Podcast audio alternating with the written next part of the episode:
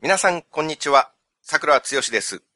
皆さん、こんにちは。山本博史です。よろしくお願いします。よろしくお願い、お願いします。よろしくお願いします。お願いします。桜さん。はい。い や、いいいやでいすや、かなんか、フルネーム言ったからちょっと動揺しちゃって。いつも言わなくないですかいや、いつも言わないですけど、いやいや、そう、フルネーム言ってみようかなと思って。ちょっと動揺して、いきなり噛みましたけれども。よろしくお願いしますよ。ろしくお願いします。桜さん、モラル高い人あるあるについて言いたいことがあるそうなんですが、人って誰でも、モラル違反なことやってみたいという願望があると思うんですよ。ありますかうん。うん、うん、うん、うんうん。まさか山本さんからありますかと言われるとは、思いませんでしたけれどもね。あ、そうですうん。その、モラル違反がルーチンになっている方から、そんなこと言われるとは。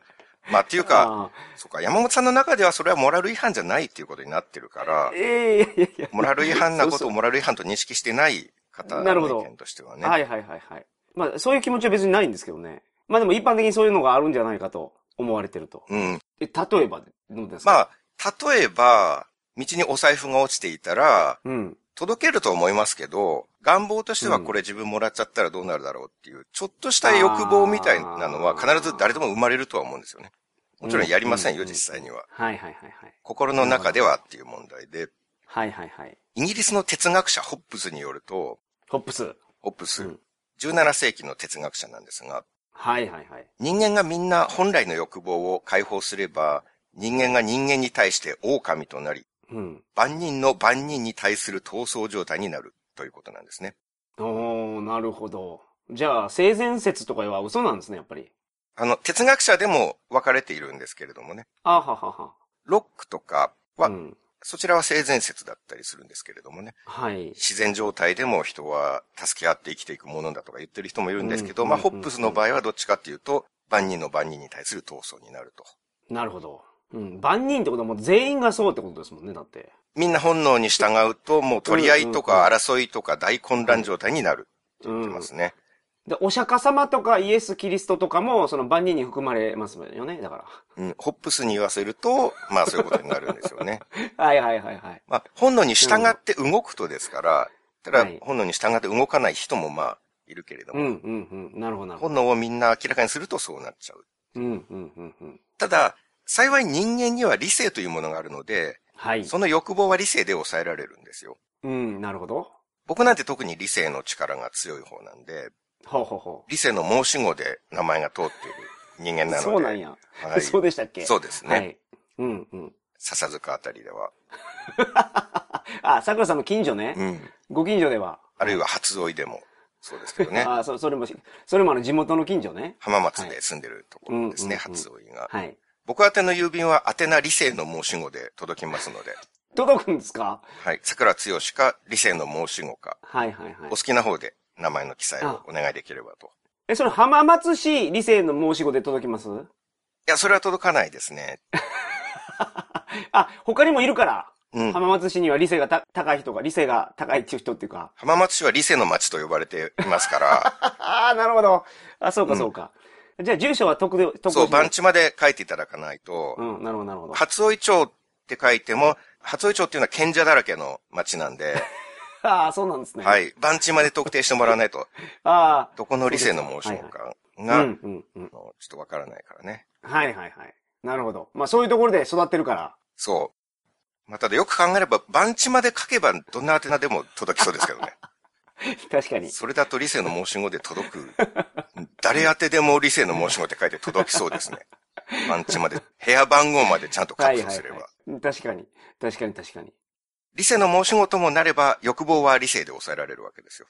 はいはいはい。そうでしょうね。僕は常に欲望とか感情はコントロールできるので、はい。狼とか闘争とかそういうのは無縁なんですね。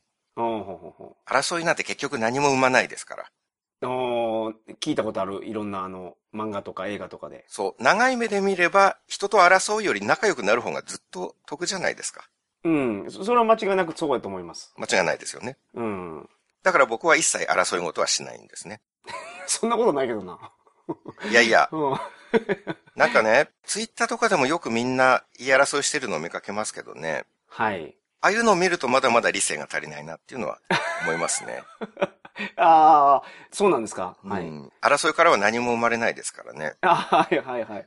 あれ、二重人格かな、この人。いや僕はまあネットでも人と争うってことはまずないですよ。 いやいやいやいや。あ、そうでした理性の申し子ですあ、。そうなんですね。ああ、そうかそうか。 SNS で誰かと揉めるみたいなことはいや、めちゃめちゃ揉めてますよね。過去一回もないと思いますよ。 いやいやいやいやしょっちゅう見るけどな。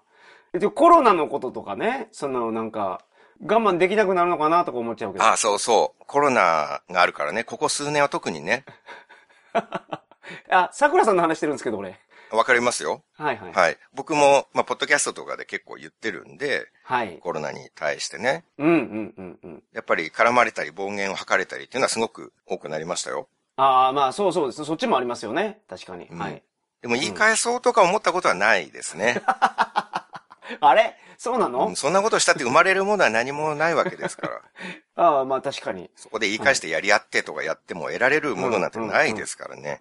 ないはずですけどね。はい。こっちがいくら理論的に説明しても、うん相手は一個負けたら話をすり替え、また一個負けたら話をすり替え、 はいはいはい。最後にはただの罵詈雑言を吐いてくるように なって、結局ブロックするしかないっていう、やってるじゃないですか、やっぱり。そのカスチンピラ相手の不毛なやりとりを何度繰り返したこと か。はい。めちゃめちゃやってるじゃないですか、やっぱり。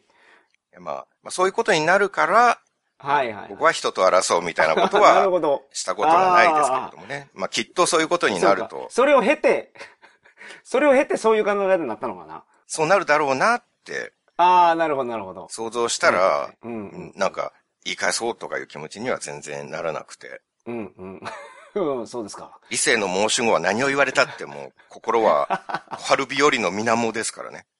ああ、なるほど。全然動じないですよ。はいはいはい。もう波風、ってかまあ波も立ってない。立たい。ないですね、全然。はいはいはい。うんなるほど。 IQ0 の知性の片 鱗もないカスチンピラのバカ野郎にいやいやいやい何やを言われようとも、 いやいや心もうにさざ波も立ってる立つことはないです。いや、今もちょっとさざ波どころか、ちょっと大波立っいてやたいや、あの腐れ下道どもに何を言われようといやいや、立、ってる立ってる一だか切感情は動かないです ね。ら。そうですか。釈迦牟尼のような聖者です。はいはいはい。まあね、よく理解いただけたと思いますけれどもね。はい。そうですよね。この皆さ紳ん士ぶりがね。、うん はまあい。理性の申し子あるいは極上の紳士として名が通っている僕は、人と争うこともなければ、欲望に負けてモラル違反を犯すこともないんですね。なるほど。ただ、自分が理性があるがゆえに、うん。日々過ごしていて、もしここで理性のない狼のような人間がいたら、もしかしたらこんなモラル違反をするかもしれない。うんうん。それは最低だ、許せないって憤ることはあるんですね。あそれを想像してってことですかはい。はいはいはまあ、理性の申し子は自分が何かされて怒るということはほとんどないんですけど、い。うん。その理性ゆえに誰かを困らせるようなことをしてるやつにはすごくムカつくんですよ。はいはいはいはい。自分は絶対しないけど、仮にこんなことをここでするやつがもしいたら最低だバカ野郎って想像して腹立たしくなることがあるんですね。はい。ありませんうーん。そんな想像しないからな。ないですかはい。やっぱりモラルの差かな。 あ、そういうことなの申し子とそうじゃない人の違いかな。ああ、そうなのかな。申し子じゃないですもんね、山本さんはえね。僕はもう飛行じゃないです。じゃあ何ですかいやいや、その、いチミドロアナコンダですか や、そま、それ桜さんがつけたあだ名やけど。うーん、僕は、まあ、正直言うとですよ。うん。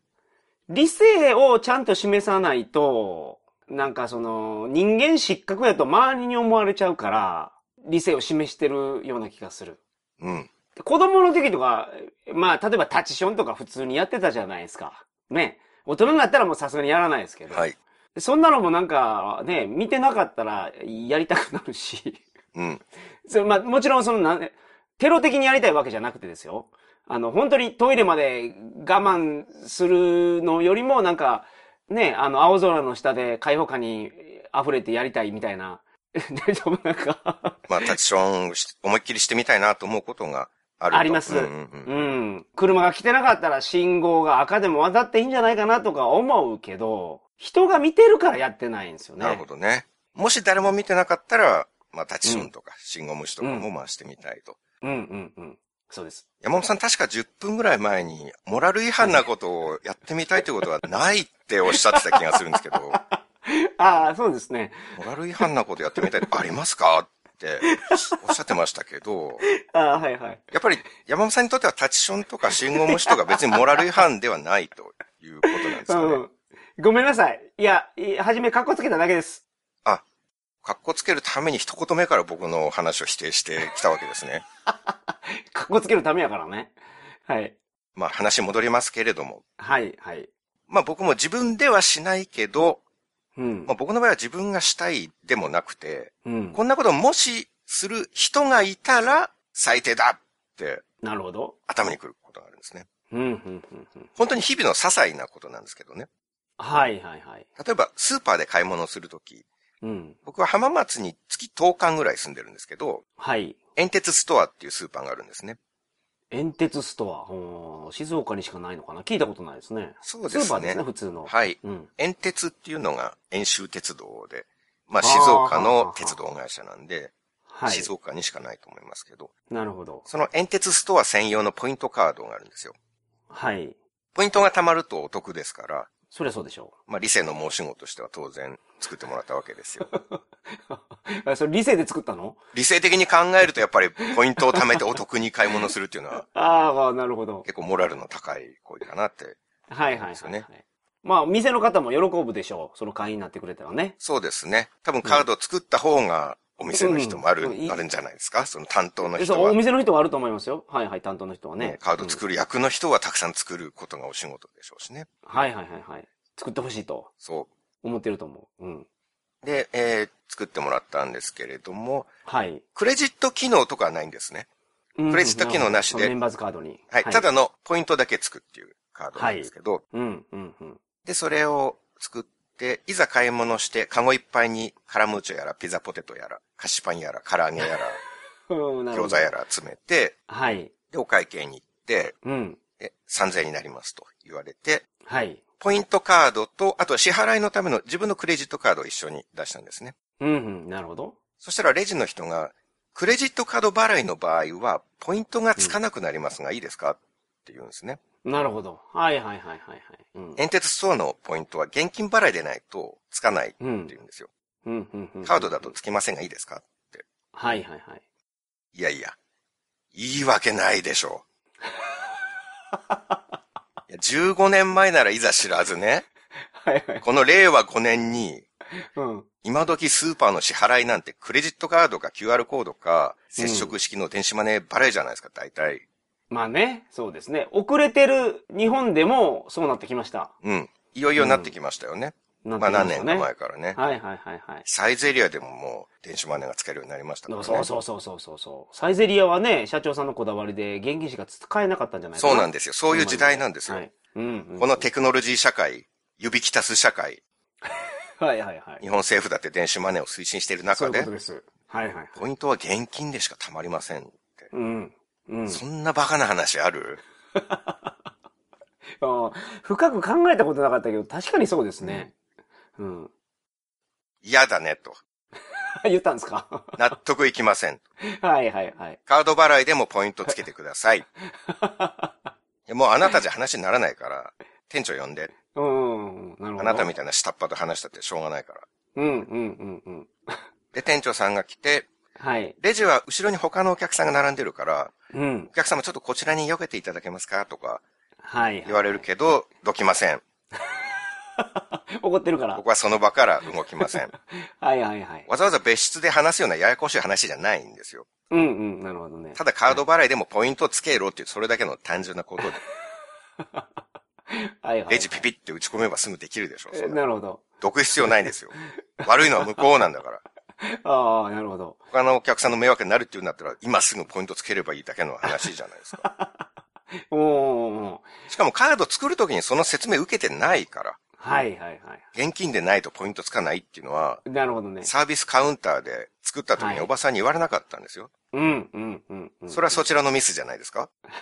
ああね。はいはいはい。まあ、規約の冊子みたいのはもらってるから、はいそこにはきっと書いてあるんでしょうけど、うん。規約なんて読まないのが普通ですから。うんうんうん。あんな小さい。い文字でぎゅうぎゅうに書かれてる規約なんて読まないですよ、普通は。まあ普通は読まないですね。それはそう思います。ですよね。はい。うん。うん。でしかもこのポイントカードって、保険証とか、ドラッグストアのカードみたいな、ペラペラの薄いやつじゃないんですよ。うんうんあの、銀行のキャッシュカードクラス のしっかりした厚さのあるカードなんですよ。うん。ああ、なるほどなるほど。あの、プラスチックの。はい。ああ、なるほどなるほど。昔で言うとテレホンカードとかペラペラだったでしょああ、いいはいはい。そっちじゃないんですよ。なるほどなるほど。キャッシュカードみたいなちゃんとした、はいはいはあい。の、1枚で財布のカード入れの1コンパートメントを占領するやつなんですよ。 はいはいはいはい。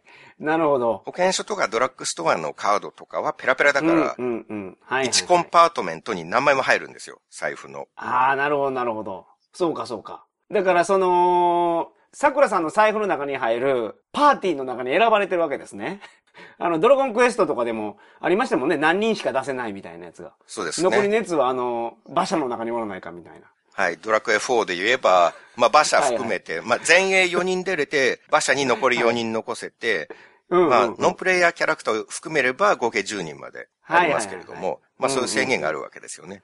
はいはいはい。で、僕の財布にも精鋭を入れるわけですから、はいはい。だから前の4人の中に入ってると。そうですこよ。の分厚いカードなんで。うん。うん保険証ですら、他のドラッグストアとかビッグカメラのカードと一緒になって、控えめに入ってるんですよ。はいはいはい。何人かでね。うん、なるほど、なるほそんどな。この煙鉄ストアのポイントカードはもう、1枚 で1コンパートメントを占領しているんですよ。ああ、なるほどね。そのはいはいはい1コンパートメント占領しておいて現金じゃないとポイントつかないって。そんなデタラメな話あったもんじゃないよ。ああ、ああ、確かに。納得できるわけないでしょうが。おかしいよ、あんた。うんはいはいはい。とにかく、カード払いでもポイントつけろよ。ポイントつくまで絶対ここから動かないからな。はい。とか、うん。お店に難癖つけるやつがもしいたら最低だなと。ああ、なるほど。よかった、言ってなくて。そういうことを僕は考えちゃうんですよ。ああ、なるほど。考えてただけやってよかった。そりゃそうですよ。するわけないじゃないですか。申し子なんだから。えそうね。 そうでしたね。僕は絶対そんなことしないけど、うんうんうん。もしそんなモラル違反の行動する奴がいたらマジで許せんって、想像してムカムカしてくるんいですよ。やーなるほど、なるほど。はいはいはい。ポイントがどうとうか、んそんな些細なことで、レジのアルバイトさんを責めて店長まで呼ぶって。ねえ。しかも後ろにお客さん待たせてるのに、そうですよ。気もしないって、そんなの最低じゃないですかうん。うんはい。ほんと腹立つ。はいはい。よかった、本当に。こういうことがよくあるんですよ。ああ、なるほど。想像してムカムカするという、そうですね。うんうん。僕自身が常にモラルある行動を心がけているだけに、はい。こういう最低のことは絶対しないようにするぞって、はいはいはいい。ろんな悪いケースをシミュレーションして自分を戒めているんですね。なるほどなるほど。ありますよね、こういう こと。いや、そう、うーん。なんかそう、もうちょっいやと、も思いつかない、今、はうい。ちょっとなんかこう意識を変えていった方がいいとあ、思そううんでですすよねか。。あはいのはいはい、これ車の運転で考えると分かりやすいと思うんですよね。うん、なるほど、なるほど。僕、昨日ですよ、まさにこの収録前日に、はい神田の運転免許センターで免許の更新をしてきたんですね。神田、東京でやってるんです。あ、そうか、住民票東京にあるんですね。そうでです、そうです。はい、はい。で、講習するじゃないですか。はい免許、講習の時に。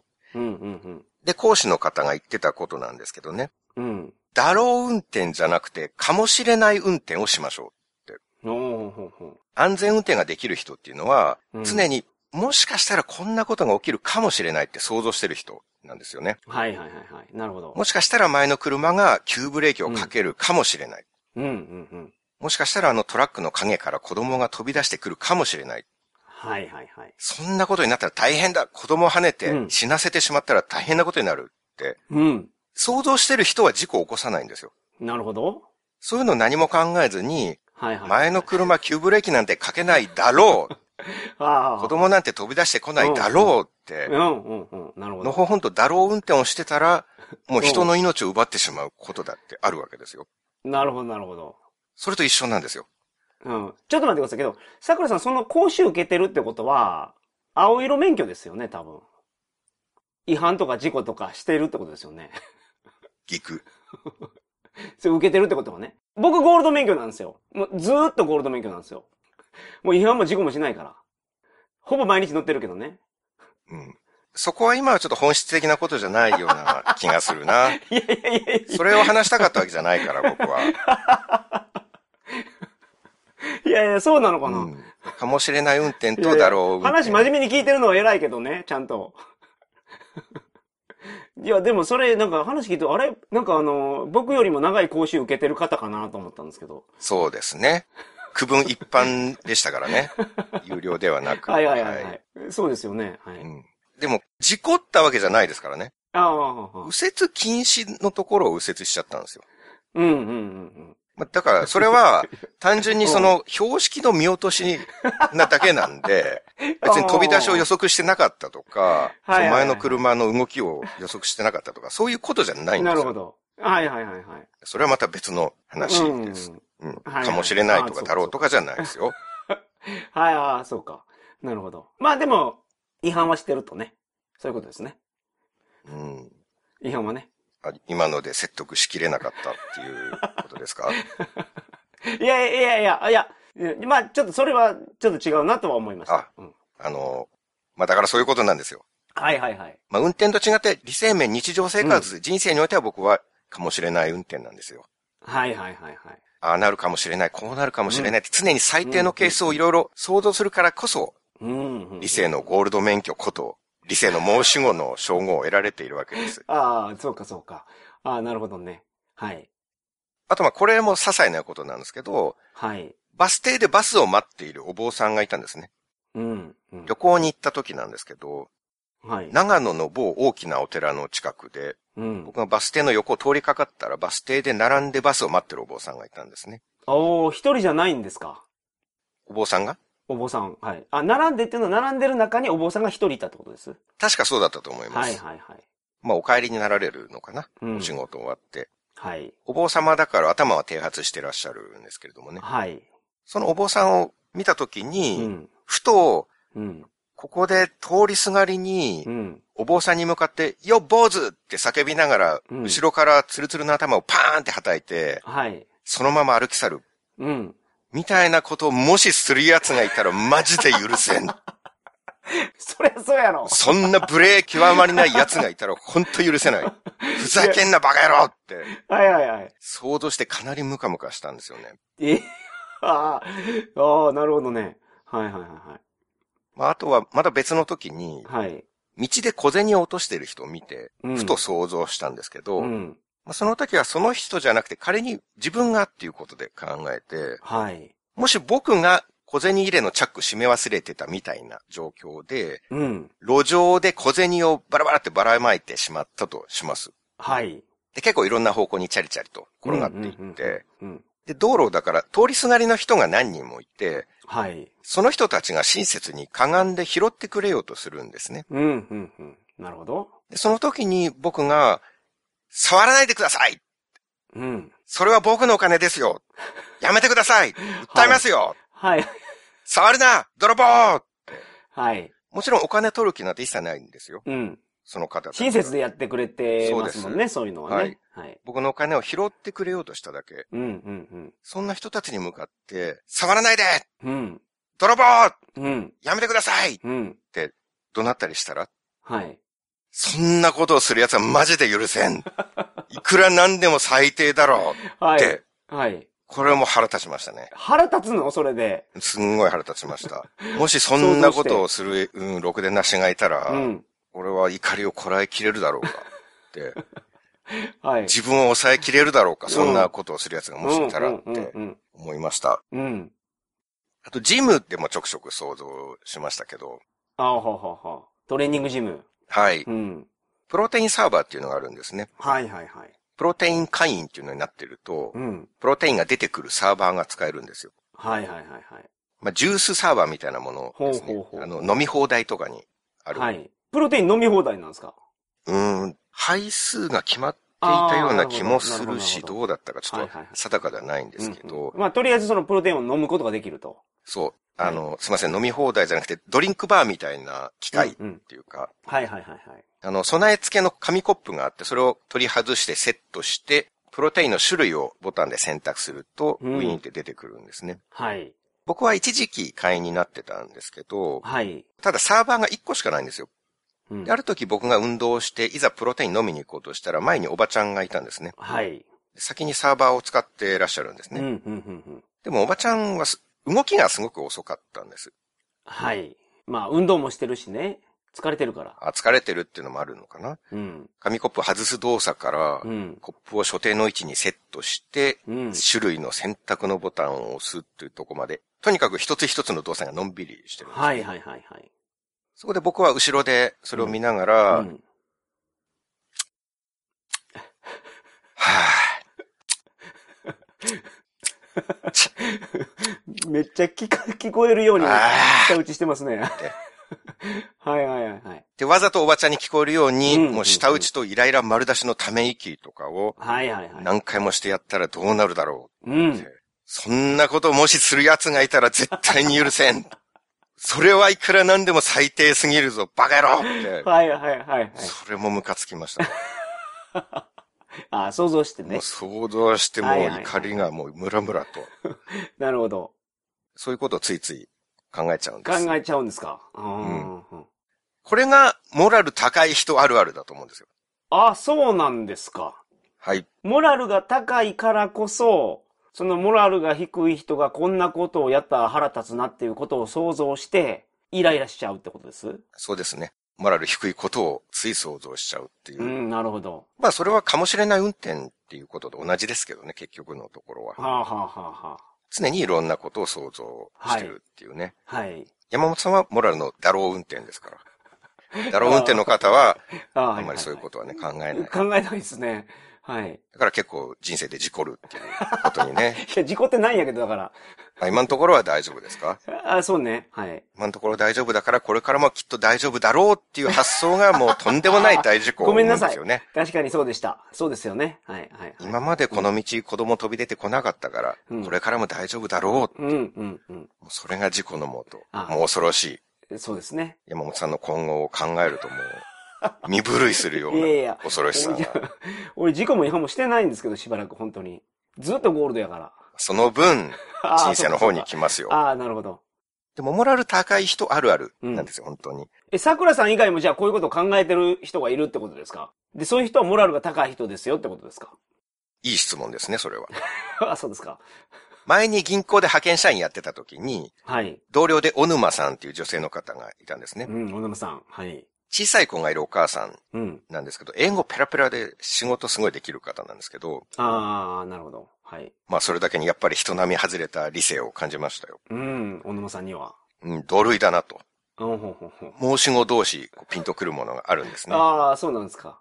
で、小沼さんと仕事終わってちょっと話してた時に、はい。僕が、僕時々子供見ると意味もなく泣かしてやりたくなるんですよねって言ったんですね。 はいはいはいはい。そしたら、うん小沼さんも、うん。私もたまに自分の子供を見て、うん、この子を思いっきり引っ叩いたらどういう反応するだろうなとか考えることあるよって言ってたんですよ。おーなるほど。絶対小沼さんはそんなことせんけど、しないですけど、しないですけど考えたことがあると。そうん。う、もし思いっきり引っ叩いたりしたらどういうことになるだろうなうんとかうんうんうん。考えるって言ってましたから、はい。やっぱりモラル高いあるあるなんですよ。おーなるほど。モラルが高い人は常にはい理。性のかもしれない運転ですから、はい。何気ない時にこういう最低なことが起きるかもしれない。うーん、なるほどね。ふと想像しちゃうんですよね。へえ。だからモラル高く入れるんですよ。ああ、はあはあはあはあ。それで、あのーちょこちょこメンテナンス入れてるってことですね、そのモラルに。まあ運転と同じですけど、シミュレーションを頭の中ですうんるうんうんうん。ことですよね。だからその、防災訓練をしてるみたいなイメージ。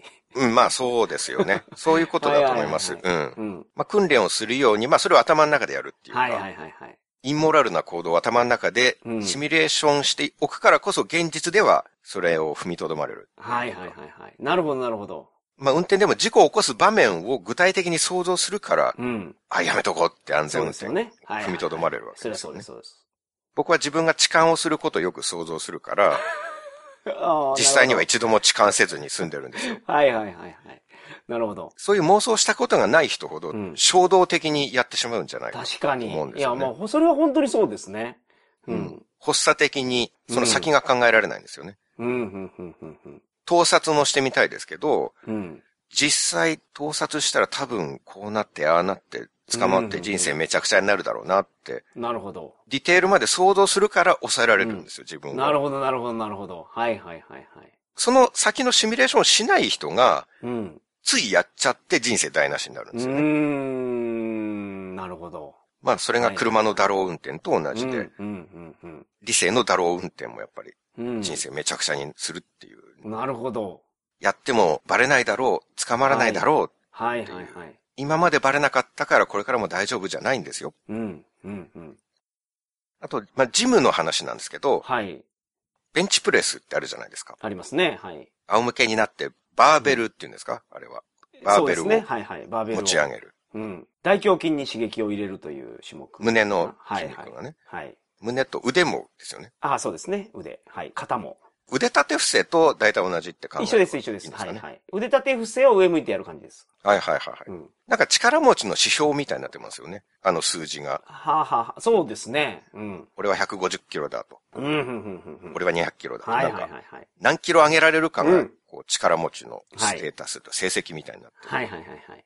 まあ、これはやっぱりあるあるだと思うんですけど、はい。あのベンチプレスで、うん。今まさに自己最高記録を上げられそうっていう、うん。限界に挑戦してる人の近くに寄って行って、うん。脇をこちょこちょこちょってやると。はいはいはい。そしたら、もう200キロのバーベルが首の上に落ちてくることになるわけですよ。そうですね。もう危ないっていうか、本当に命に関わりますようん、ね。うん、うん、うん。そんな危険なことをする奴がもしいたらって思うと、もう腹が立ってしょうがないんですよ。ああ、なるほど。もう殺人じゃないですか、それは。それはそうです。めちゃめちゃ危ないから。ね、人として許されることじゃないですよ、それは。はいはいはいはいはい。もう本当に頭にきます。そういう。はい。うん。想像してね。うん。それけど、想像してるから、あの、それをやらないっていう話じゃないですか。まあ、そうですね。桜さんの場合は、それを想像してるから、その、こちょこちょしないわけでしょうん。うん。僕、想像しないけど、絶対やらないけどね、それ。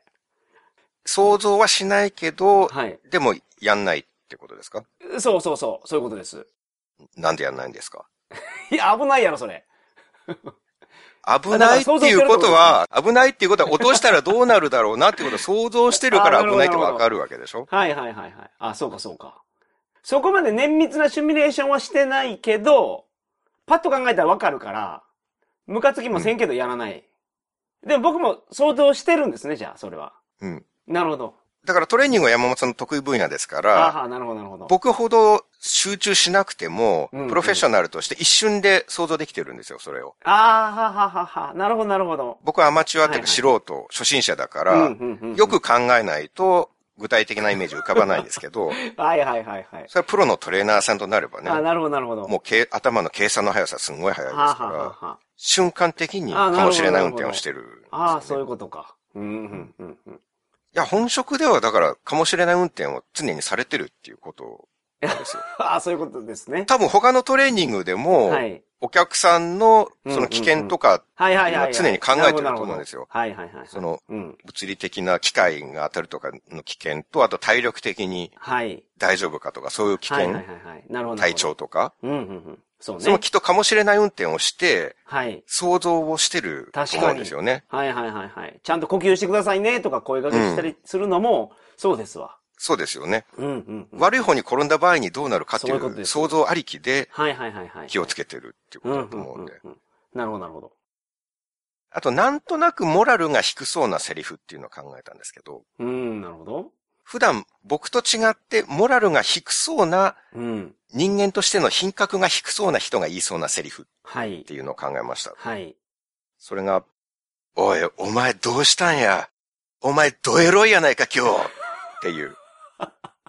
それ何それなんで関西弁なんですか、ほんで。これを言う人がいるとしたら、その人は絶対品格が低い人間だな。え、そうなんですうん、こんなこと言う奴はその他の普段の行動もきっとモラルは低いでしょう。でいやいや、そんなことないでしょう。ただただ、そう、なんか、奥さんが表現したことに対してちょっと驚きがなんか溢れてるだけのような気もしますけど。驚くのはわかりますけど、はい。驚いたところで、うんモラルが高い人は、はい。お前ドエロいやないかどうしたんやって言わないですよ、モラル高い人は。なんで品格が高い人が言うセリフじゃないでしょ、あどあう考えたって。ああそうなんですかうん。いや僕は理性の申し子なんで、そんはいなはいセリフはもう決して口にできないですね。うんうんうん。え、そう思った時は、じゃあ、どうやって表現するんですかそれに関してはちょっと具体的経験がなさすぎて、ピンとこないんですけれども ね、想像しても。ああ、なるほど。どうなんでしょう。えどうなさったんですかとか、 やっぱそういう品格のある言い方をすると思いますよ。ああ、なるほ僕だどっ。たら。え、でもなんか気持ちが盛り上がってたとしたら、なんか二人のね、冷めたりしませんいかがなさいましたみたいなこと言うと。いや、それが敬語を使う方が、むしろなん か、敬語の方がインモラルな感じがしてなんか、いいと思うんですよね。ああ、なるほど。もう一周回ってわけわからんなってるけどな、それ。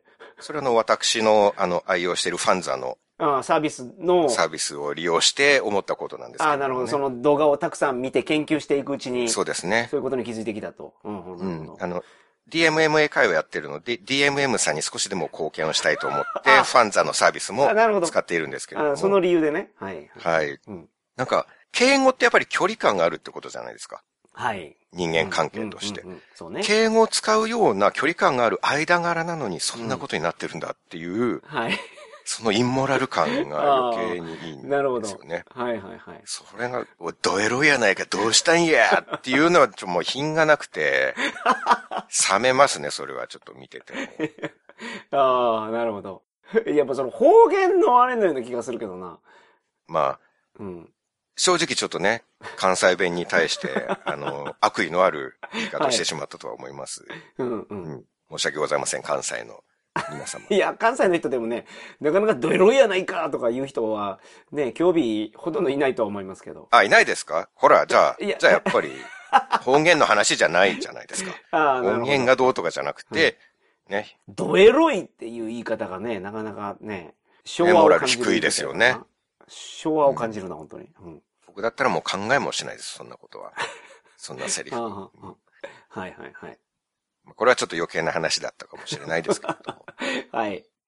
あと、最後なんですけど、うん。あとこれもよく想像するんですけど、はい。ストリートミュージシャンの方を見ると想像することがあるんですね。うーん、ふんふんふんふん。新宿駅の南口とか、あと浜松駅の北口はい。なんかはよくストリートミュージシャンの方が弾き語りをしてたりすうる。ん、なるほど。なるほど。男性も女性もどちらもいて、うんうんやっぱり理性の申し子としては、ストリートで音楽を聴くときでも、うんうミん。ュージシャンの方たちにちゃんとモラルを持って接したいと思うんですね。はい。だから彼らが歌っている時にちゃんと立ち止まって、うん。近くに行って、じっとその演奏を聴きます。はい。途中で立ち去るのは失礼だから、うんうんうん最後までしっかり、もちろん騒音とかも立てずうにん集中して聴きましょう。うんうんうんうん。で、曲が終わったら、心のこもった拍手をしまはいはいす。はいはい。なるほど。それが大人のマナーですからねうん、。うん、うんうん。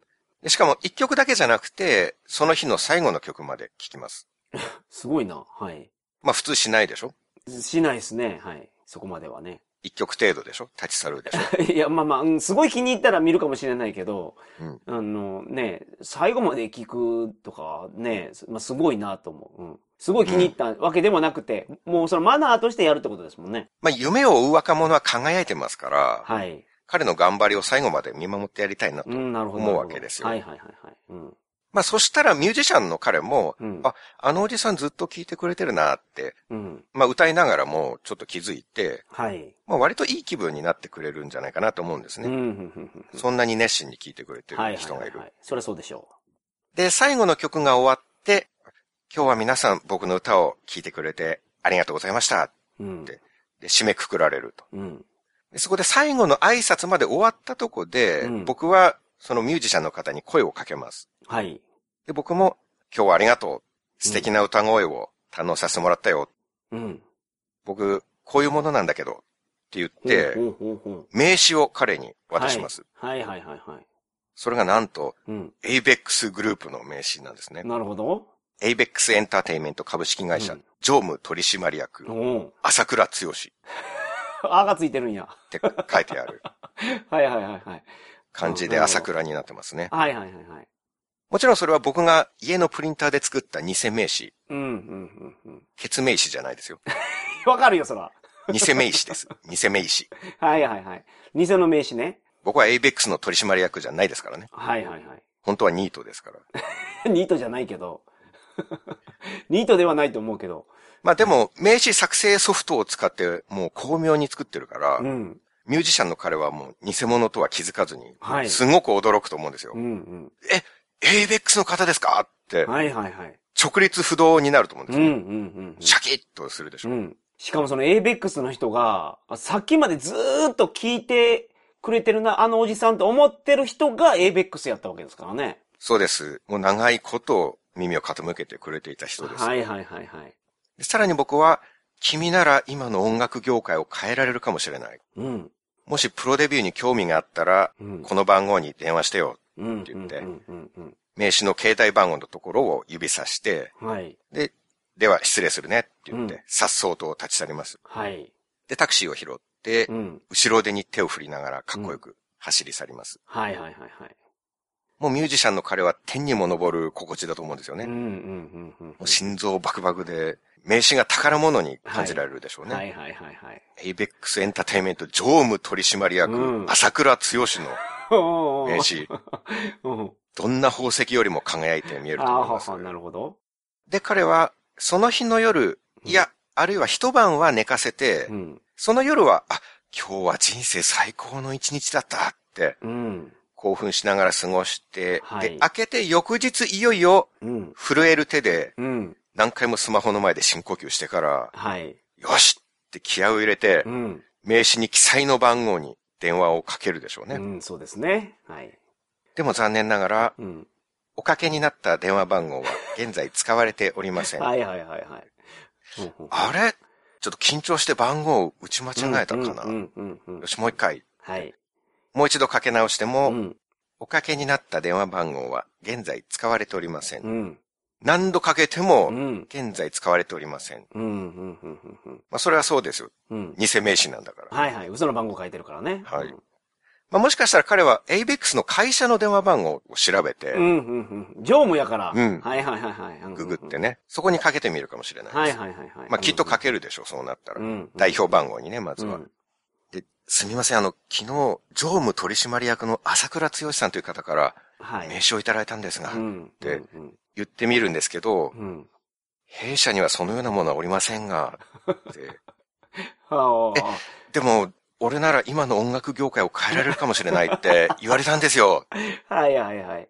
うん。はあ、申し訳ございません。うん朝倉というものは弊社にはおりませんので、はいで。ガチャツー、ツー、ツーや、置いたら。ですね。はいはいはい。そこで、やっと彼は、騙さ れた。って気づくわけですよ。はいはいはいはい。これはミュージシャンを夢見る人にとっては天国から地獄です。確かに。僕も作家デビューした時のこととか思い出すとはい痛いほどわかるんですよ。はいはいはいはいはい。その業界の人をプロから認めてもらったって思った時、どれだけ彼が嬉しかったか、はいはいはい。そしてそれが嘘だと分かった時、どれほど悲しかったか、はい。そんな残酷なことはないですよ。はいはいはいはい。そういうひどいいたずらをもしする奴がいた ら、絶対に許せねえと。はいはいはいい。くらなんでも最低にも程がある。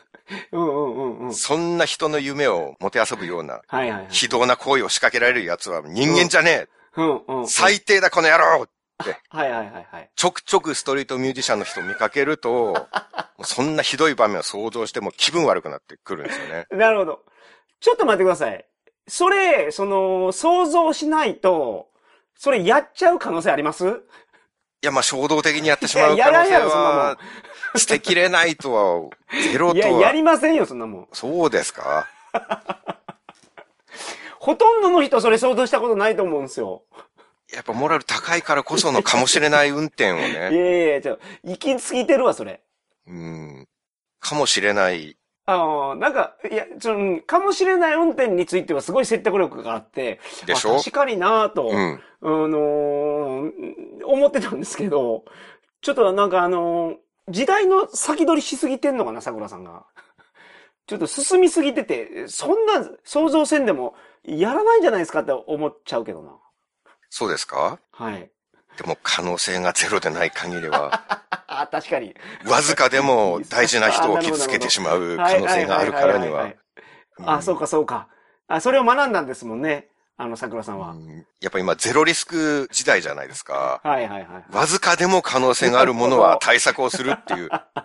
0.0001%でも可能性があれば、なるほど全てを投げ打って対策をするっていうのがやっぱり今の時代ですからね。はいはいはいはい。うんうんうんうん。その0.001%のかもしれない私は、ストリートミュージシャンの方を見てね、 あ、思うわけですね。考えてしまうんですなるほどなるほどもうそれでイライライライラってしてきますね。はいはいはいはい。なるほどね。だからストレス多いですけど、うん。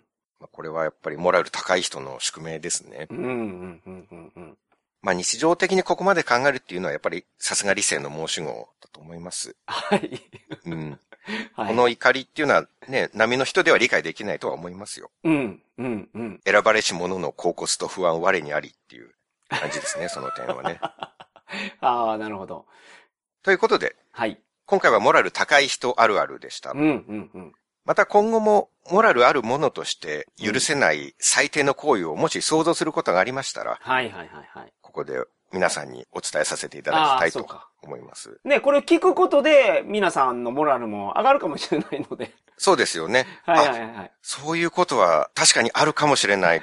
じゃあ自分もやめておこうっていうねはいはいはいはい。うん、今、その名刺をね、まさにプリントアウトしようとしてた人、そうでいす。るかもしれないですよ。うん。やめとこうと。思いとどまってほしい。僕の話を聞いて、そういうことははいはいはいはい。絶対にやめてほしい。そうですね。あなたの人生もうん。台無しになるかもしれない。めちゃくちゃになるかもしれはないい。であ、すかそらうね。そうそうそう。あの、その後、はいもし、また演奏してる前を通りかかったらぶん殴られるかもしれないです から、そうね。ギターでぶん殴られるかもしれない。いや、本当に、もう我を忘れて、高いギターで、はい。本業の道具のギターでえぶんーそうですね殴られるかもしれないですからはいはいはね。いはい。うん。そうなったら大変ですから。確かに。だから常にかもしれない運転 が大事っていうことですよ。ああ、なるほど、なるほど。